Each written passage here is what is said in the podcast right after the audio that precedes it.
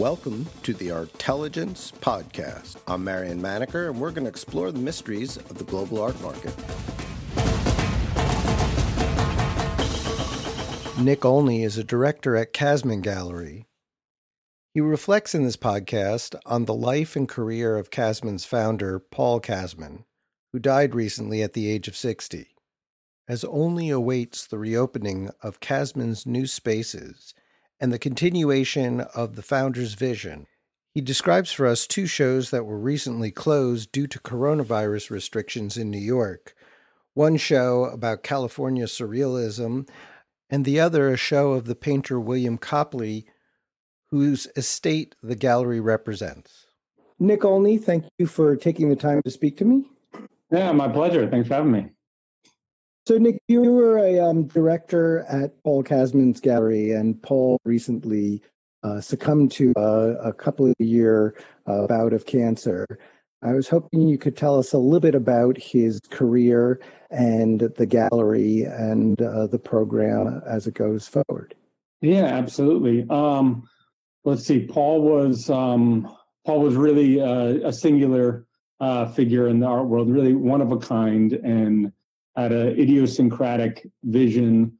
Um, which but paired with this wonderful sense of enterprise and uh, and of uh, constant energy and agility also. So he's a pleasure to work with. I've been working with Paul since 2007, um, and he was amazing through uh, through the course of this uh, illness. I mean, incredibly stoic, undeterred, um, undiminished, and uh, we're just so so sad to to lose him. Um, this entire community he's created of uh, of artists, of uh, estates, of a really fantastic staff, great partners um, of many ilks. I mean, he was really a, a wonderful generalist and loved being involved with and in conversation with lots of different type of types of people um, and surrounding himself with that type of energy. And um, it's been wonderful seeing the outpouring of tributes and well wishes that we've received from everyone. Paul started the gallery in 1989, originally in Soho. So he was there for many years and then moved to Chelsea, sort of with the first group of, of galleries moving to Chelsea. So around 99 and 2000. So we opened space on 10th Avenue in 2000. And then in 2018, just opened our new flagship exhibition space on 27th Street next to the High Line, which is the one that has the rooftop sculpture garden designed by Marcus Dochantschi from Studio MDA in our first purpose built space. And then we've got showrooms and new offices and everything in the Zaha Hadid building ready to open. Right. They finished construction right basically as we were getting the shelter in place instructions and things too. So we have this beautiful gleaming new home to move into as soon as we're able. So that'll be a great place to carry on Paul's legacy. And that was really his vision and dream. And even in recent weeks, when he was quite ill, uh, he really wanted to, he was working to the last minute, planning shows, thinking about the future always, and set up Jasper Morrison furniture in his office space there. And Sada got a couple of days of work in even just weeks ago. So he was really committed to that. Hey, and you guys are unique in that he created this complex of show spaces and offices all within, you know, hundreds of yards of each other, right? They're all on 27th Street or yeah, on the corner. Exactly. And I think the Paul's vision for that was to, for one, it makes the logistics so much easier to all be close close to one another. So if a client walks into one exhibition, but it's not like we're one person's uptown and one person's downtown. We can pop in and have those. But what he liked was the variety of spaces, and he was always really interested in aesthetics and how you show work to its best, and was in to really get an optimal viewing environment in place for a particular body of work. So this gave our artists the opportunity to not just have to make artwork to fill a particular space they could make the body of work that they were passionate about and really wanted to wanted to create. And then we could then tailor by choosing a different type of space where to be. So it could be very large with concrete floors and full flexibility or it could be a more intimate space with beautiful natural light and oak wood floors. But we've also had a, a, real passion for and dedication to art in the public sphere and uh, public scale sculptures. So then having our own rooftop sculpture garden that we can install works on that's visible from the High Line really brings the program into the fabric of the of the city. And so that's another possibility. So basically to create this menu of options for for artists and for ourselves as we're curating and putting together exhibitions. He, he also seemed to have a great deal of flexibility when it came to artists themselves. I, I was always struck in the last few years about his, his there a role in the rise of the Lalanne um, uh, not their popularity, their market, but just their visibility. Uh, and and I, I, know he played a, a role in it, but he also seemed to catch it at just the right time. Could you tell us a little bit more about his involvement? Yeah, absolutely. And I think the Lalannes are fascinating too in the way that they work with very closely in with how the the the stable of artists and estates have have evolved and also uh, that ties into some of the exhibitions we have on view right now as well that are currently temporarily closed to the public but are we're waiting until you know obviously after we can all get back together and congregate to really be able to enjoy these shows. Paul was really fascinated by artwork that is an artist whose visions don't fit easily into into a particular box or into a subset. He really thought that things at the intersections and on the margins are particularly fascinating. Paul was not afraid of beauty, and he also was fascinated by quality and the individuality of a vision. He always talked about artists who do what they are the best at what they do and ones who push their vision all as far as they can go with. then the Lalannes are, are fascinating they came out of the surrealist tradition and showed for many years with alexander Iolas gallery um, who bill copley showed with as well um, and we did a, a, a, group exhibition about the history of Iolas, who is a fascinating figure but also one of their early studios was there on the impasse francais in paris where Copley was for a short time, but Brancusi was famously there. Max Ernst was there. Tinguely and Niki de Saint Phalle and and many others, Jimmy Metcalf. And so this was a real area that was a, a fountain of creativity at that time in Paris. Working with the Lalanne became part of our um, program that that's flexible both between what's traditionally viewed as the um, the fine arts and functional work and design too, and always interested in how those where those boundaries are laid, how they're blurred. For Paul, there wasn't about this being one lane and another lane. It's about a field of inquiry and a field of creativity. And uh, the Lalannes just had such an incredible vision, incredible sense of craft. And when Paul first started working with them, um, had an incredibly sophisticated, very specific audience too. And so our work with them was really instrumental in creating a truly international audience and market as well. And uh, it's been a, a, really wonderful thing to be a part of for so many years. And Paul had this wonderful story he'd like to tell about Claude Lalanne when she was in the Impasse Francais. And she was a wonderful young artist and quite beautiful and charming. And Brancusi would like to go over and spend time with her and, and have a drink and, and smoke cigarettes. And one time, Claude asked him if he could please use an ashtray if he if he did instead of just ashing on the floor. And next time he came back, he brought over a beautiful bronze half sphere shape that um, he left there. So it was a you know basically a Brancusi ashtray.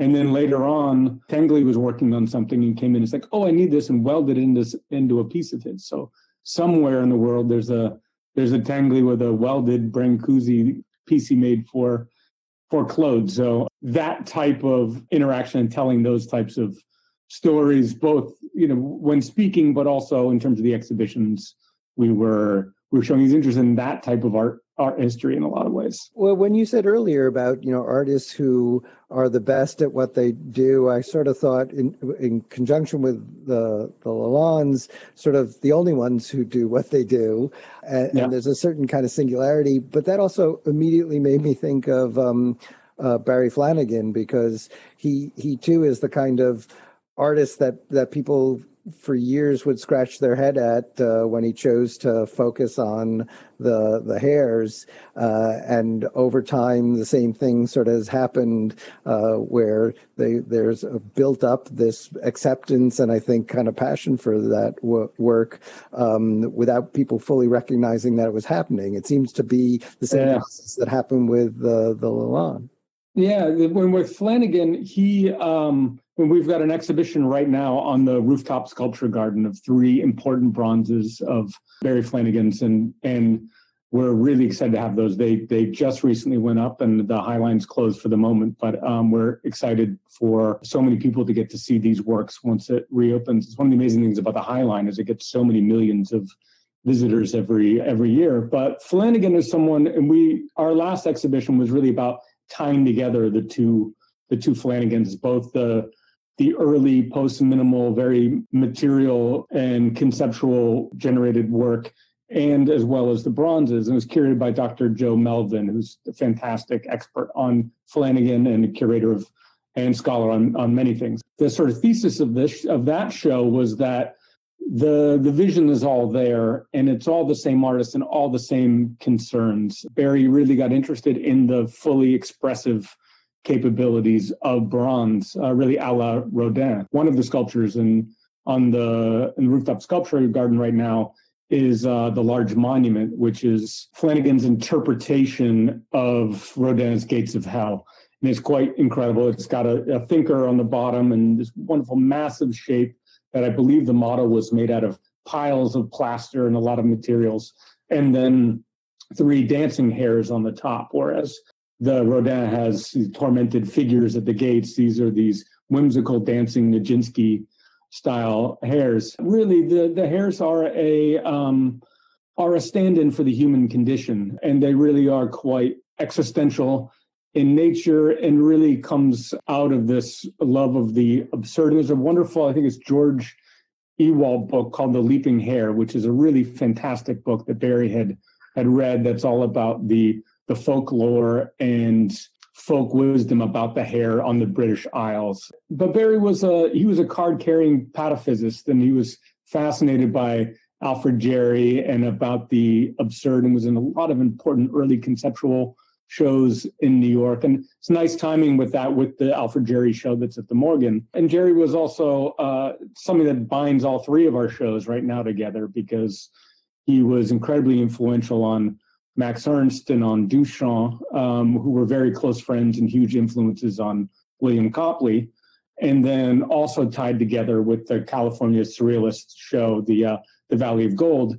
Certainly, the the beginnings of surrealism. Man Ray also was um, um, quite tied to this philosophy as well. And the the European surrealists that were in California led to new directions in in art in California throughout the 60s and 70s and later on as well. So, and Copley is also a part of that legacy as well. So, all three shows um, really have, uh, you know, just interesting um, webs of influence and, and dialogue with one another. And that was something Paul was always interested in doing, trying to combine something old with something new, something unexpected, um, but to do it with um, academic and intellectual rigor, but also to really kind of have style and uh, and zing to it too. Paul often embodied each of these things at once, and that's what he was um, most attracted to. Something you were an artwork you were drawn to by its strength and its power of expression and its craft. But then as you get to understand where it comes from, you understand that it's freighted with a great deal of um, deep intellectual inquiry. And he loved that versus the the other way around, where something you had to read a lot on just to kind of have a way in. He always liked to sort of surprise people as they start to unpack something that they're first initially very um, attracted to by its visual uh, makeup. So uh, you mentioned the um, Copley show and uh, the uh, California Surrealism uh, mm-hmm. show, uh, and and I thought it, it would be useful since uh, uh, people can't see them right now now to hear a little bit more about them, and with luck we'll be able to show people some images. They, they, both got closed because of the um, lockdown in, in, New York and around the United States. they were open, I think, for a, week or two before that happened? The Valley of Gold show for about two weeks before, and the Copley really just for a very short time before. Um, and um, and really the the opening and wonderful event we had was sort of the last public event that that we had, and really kind of um, ended up being quite close to the lockdown. But it was uh, it was an opening full of really wonderful um, spirit and great friends of of Bill's and of Paul's, and it was a it was a wonderful moment of celebration, and we're really looking forward to having people in the interim get to see these shows and explore them um, online. But then, um, certainly, um, as galleries, we're all you know we're putting forth um, uh, exhibitions in spaces that are designed to best show and house art and and uh, our work can be quite ephemeral, but it, it also is very tangible. And um, we're looking forward to everyone being able to have a physical presence uh, and uh, interaction with these with these shows for which they're intended. Until they can, uh, uh walk me through the Copley show. Uh, sure. A little bit, the sort of the the the, the context of why uh, now and what's in the show.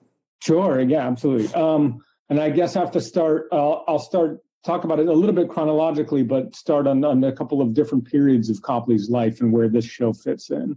One of the first sort of chapters we talk about when you talk about Copley is a direct um, in a direct relationship to the Valley of Gold show. But basically, after Bill had been in World War II, he had um, he had been adopted. Um, likely, his um, parents had died of the of the Spanish flu, um, which is sort of an interesting full circle to what yeah, we're yeah, uh, echo of yeah of the same events. Yeah, yeah, and he was adopted into a conservative um, uh, newspaper family in in San Diego, and then had gone to Andover and Yale, then fought in World War II, and saw saw um, saw fighting in World War II, and I think this is part of where his deep sense of the absurd that leads to his humor which I think also really tied him with people like Max Ernst as well. Um, from that experience, we moved back to California. He, along with the the brother of his first wife, decided to become surrealists, and uh, they went and introduced themselves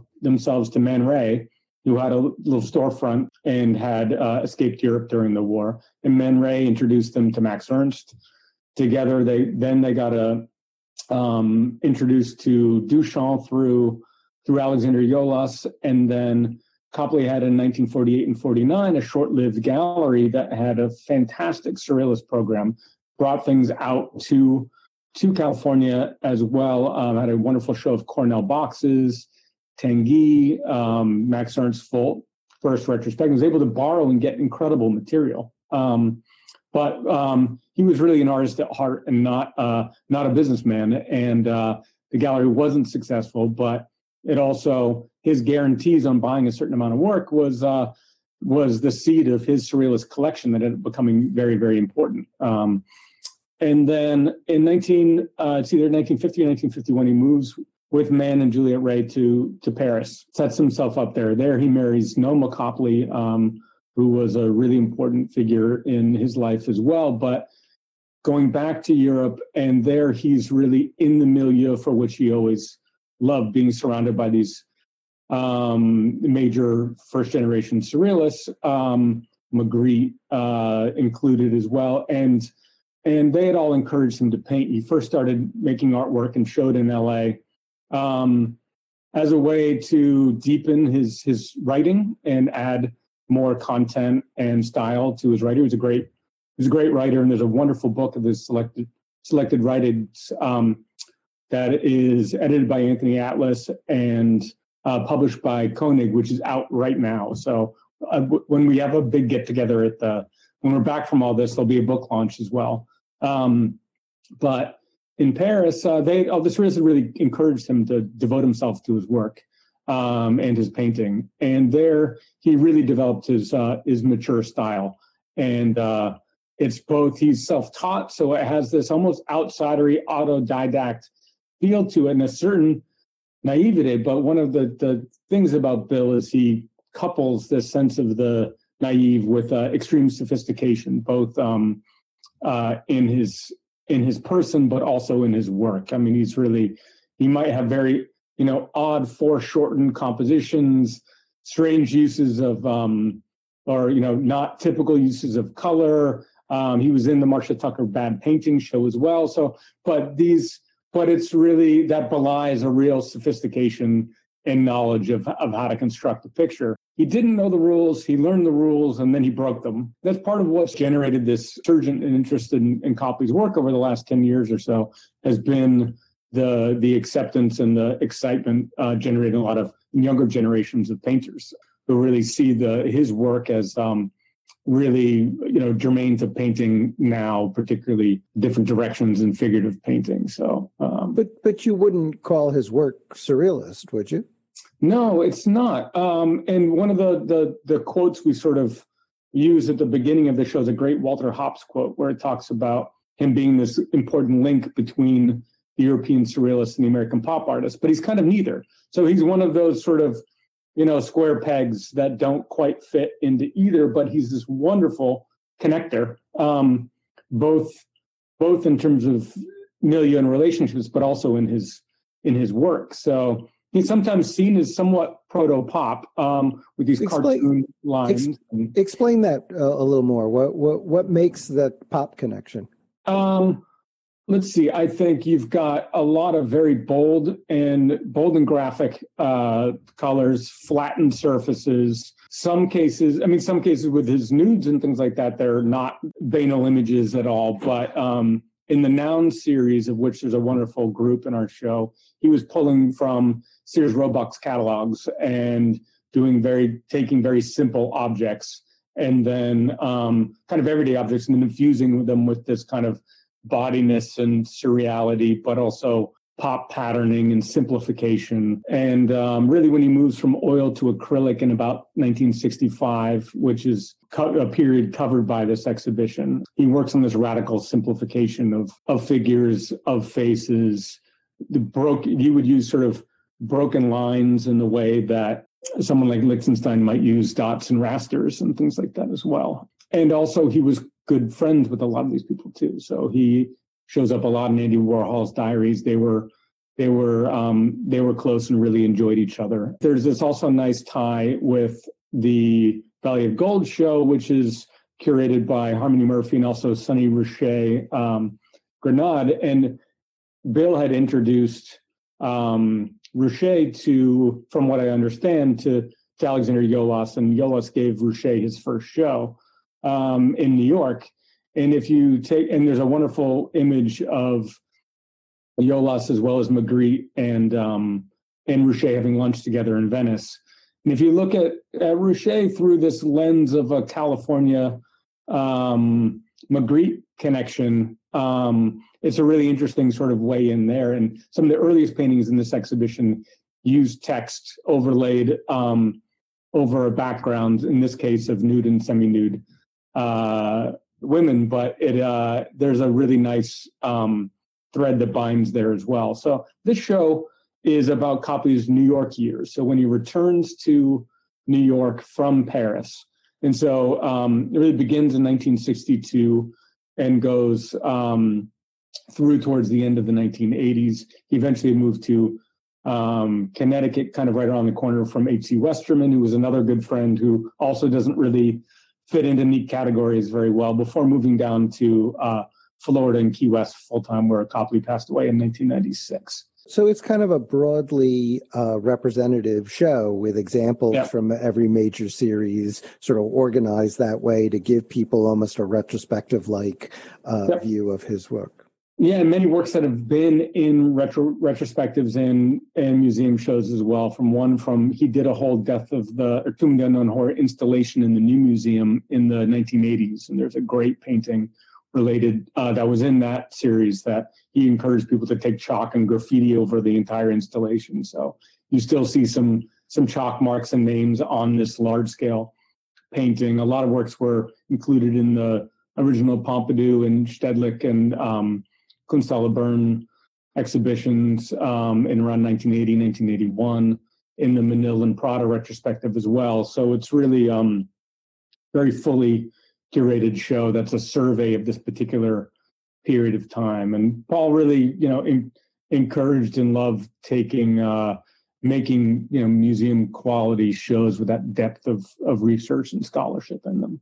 Is there a larger connection to kind of a growing interest in surrealism? I mean, I don't want to suggest that surrealism is being rediscovered because it obviously has always been. Everything's a constantly rotating series of discoveries but, but, and rediscoveries, right? But there does seem to be something. I mean, yeah, Magritte has become a big driver of the top end of the art mar- market, and I can't tell whether some of it is just the 20s are now so remote, almost as remote uh, from the present as the um, Impressionists were from the 80s when there was the enormous boom uh, in, in the market for their work. And so I don't know whether it's just that sort of, you know, you go 100 years back and suddenly people have a, a greater estimation of it, or maybe the work is more relevant to what, uh, you know, artists are doing today. But it does feel like there's a, uh, a resurgent interest in surrealism. Yeah, absolutely. And it's hard to it's hard to put my finger on um, where that urge and that reappraisal comes from. It could be a bit of that distancing, but it's definitely something that Paul was. I, am trying to remember the year of when we did our first Max Ernst sculpture show as well. But Paul's always um, he was so kind of ahead of the game and really nimble, and uh, often looking at what looking for what might have been out of fashion for a bit and needs to be in fashion now. So he was never that interested in chasing the newest in the newest fashions. The the the California Surrealism show, the images I, have uh, seen of it, it's actually remarkable how fresh all of the work looks. It's yeah. it's only in connecting them or seeing them arrayed that way, you know, uh, uh, uh, right next to each other, that you can sort of see the thesis of the show. But the individual works, none of them looks like something you know either dated or overly familiar. And there's a, a Man Ray work in there, I think from the 20s. I mean, there's yeah. it's it's all it's all historical work, but but none of it uh, feels particularly um, academic, if that's the right word for it. Yeah, I think so. I think there's um I think that by um re recontextualization uh really does sort of switch up the the lens by which we look at things and um in relationship to one another and and in these sort of tracing lineages of influence that might not be um might not be a straight line but really might be a through a friendship or a, a connection um you start to look at things and in different in different ways. I mean, one of the paintings in that show that's really incredible is this 1959 uh, Robert Irwin painting that was in his first Ferus show. Hasn't been shown since, and um, that um, you know both kind of he was, I guess, um, talking about you know trying to represent states of consciousness and and perception, and those are those are those are surrealist um, ideas and and concerns, but also um, that painting has a relationship to Abex as well, and that's where I guess thinking of Paul's vision. Also, there's also you know trying to tie from surrealism to Abex um, to other directions that things started moving by the end of the 1950s and the 60s, where new um, new modes of making art were really emerging. Um, to see that a bit in what might be considered the pop art, pop art of Robert Indiana, but is has a lot of deep psychological and personal narrative and and personal mythology all freighted in. Um, Robert Motherwell, someone who learned automatic drawing, you know, in in conversation with Matta, and then became uh, uh, an abstract expressionist, and then also closely tied to the color field movement as well.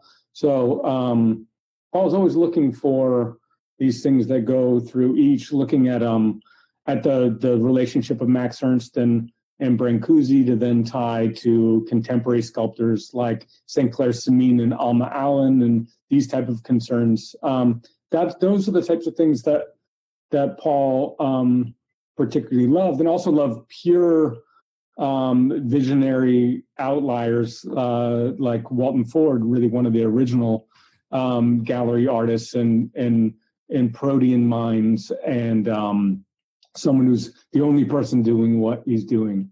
Um, people like um, Jamie Nares, who take some of that deep welling of uh, of how one constructs a, a, painting and how one deals with a, a brush and a hand um, from the from the sort of Motherwell uh, Motherwell approaches of the beside the sea paintings to Nares's brushstroke paintings and and also his his films too. So um, uh, and someone like Roxy Paine, sort of in the Walton in the Walton uh, vein of being the only person um, hoeing that row and and doing so with incredible mastery and um, intensity of vision and craft.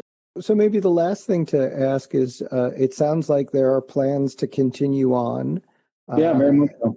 And and is there sort of uh, a way of sort of describing that to the the the rest of us? You know, is a, a yeah, absolutely. It's something Paul had been working on. I mean, as we've really been growing over the last 15 years or so, working on putting in managerial practices and growing it into an organization that's bigger than than one person with a board of directors, with a great management team. He had moved from being Paul Kasmin Gallery to Kasmin, the building of these spaces as well. And he really put a wonderful team in place. He infused his way of, of looking and thinking to the entire team and really created a very tight and wonderful community that um, he intended to to carry on. He was our he was our lodestar and always will be. So as much as he, you know, uh, set up everything and taught us how to uh, how to how to do business the way he wanted to to do it, um, he just had these incredible you know instincts and gifts that are um, irreplaceable, but he sort of built this wonderful team and roster that uh, that can carry on that vision and kind of gave us uh, the lenses that we need to kind of see things how Paul would how Paul would see them and how he would um, you know what his uh, what he would think in any given situation. We have this brand new space to to move back into, so it's going to be like Christmas morning when we when we get back in there and get to really start to hang works in the in the spaces and uh, get to enjoy the natural light and the architecture that we've built into you know really um, run this machine that Paul created. So it sounds very much looking forward to that. And it sounds like honoring his vision by being able to start a new uh, uh, and carry on for him. That was his express wish. That's fantastic. Uh, Nick, I can't thank you enough for uh, spending the time with me. It's been enlightening and uh, a pleasure, and I hope we'll see you in person sometime soon. I'm looking forward to it. It'll be great when we all get together and celebrate. Thank you for listening to the Artelligence Podcast. Visit us at artmarketmonitor.com